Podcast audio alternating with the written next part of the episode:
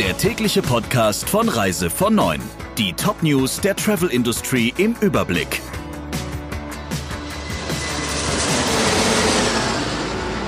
Mit Ursula Lampe, schönen guten Morgen. Costa sagt Reisen ab. Wie bei der Schwester AIDA Cruises werden die ersten Reisen auf September verschoben. Sie sollen auf einwöchigen Reisen mit der Deliciosa und der Diadema durchs Mittelmeer führen. Alle übrigen Reisen bis Ende September sagt Costa ab. Eigentlich hätte es bereits Mitte August losgehen sollen, doch weil die Zustimmung der italienischen Behörden erst am vergangenen Wochenende erfolgte, war es dazu dann zu spät. Die genaue Route sowie die Frage, aus welchen Ländern eigentlich Passagiere an Bord der Schiffe gehen können, ist noch unklar. Vorerst heißt es von Costa nur, man werde Häfen in Italien und Malta anlaufen. Weitere Informationen solle es in den nächsten Tagen geben.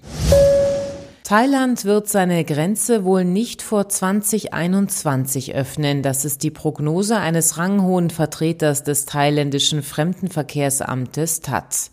Während des jüngsten Treffens der Regierung sei kein Zeitplan für eine Grenzöffnung für ausländische Touristen erörtert worden, sagte er laut Medienberichten. Als Grund nannte er die sehr, sehr vorsichtige Vorgehensweise der Militärregierung bei der Grenzöffnung. Nach Schätzungen des TAT waren vor dem Ausbruch der Corona-Pandemie rund vier Millionen Menschen im Tourismussektor des Landes beschäftigt.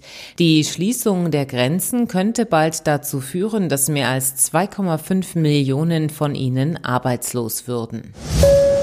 Touristik und Hotellerie haben stärkste Einkommenseinbußen. Das geht aus einer Bilanz des Statistischen Bundesamtes für das zweite Quartal des Jahres hervor.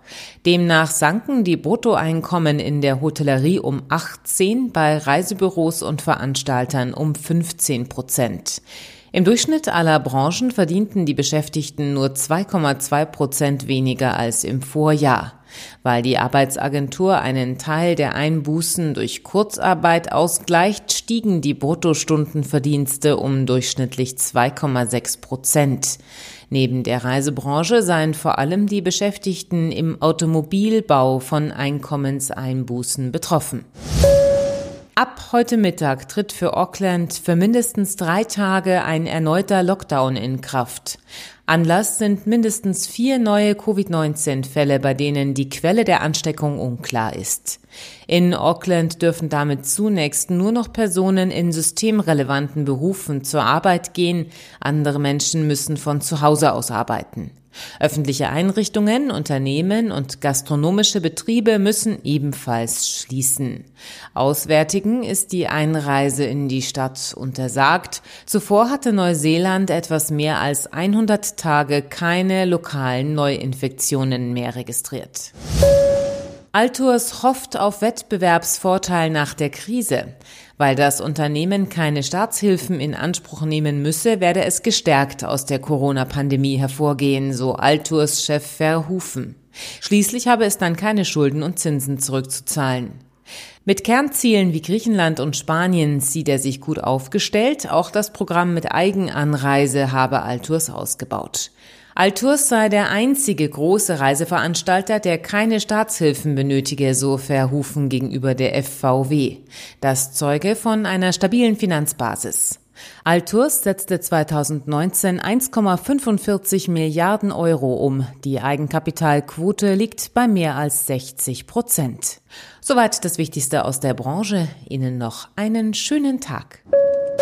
Der Reise von Neuen Podcast in Kooperation mit Radio Tourism. Mehr News aus der Travel Industry finden Sie auf reisevon und in unserem täglichen kostenlosen Newsletter.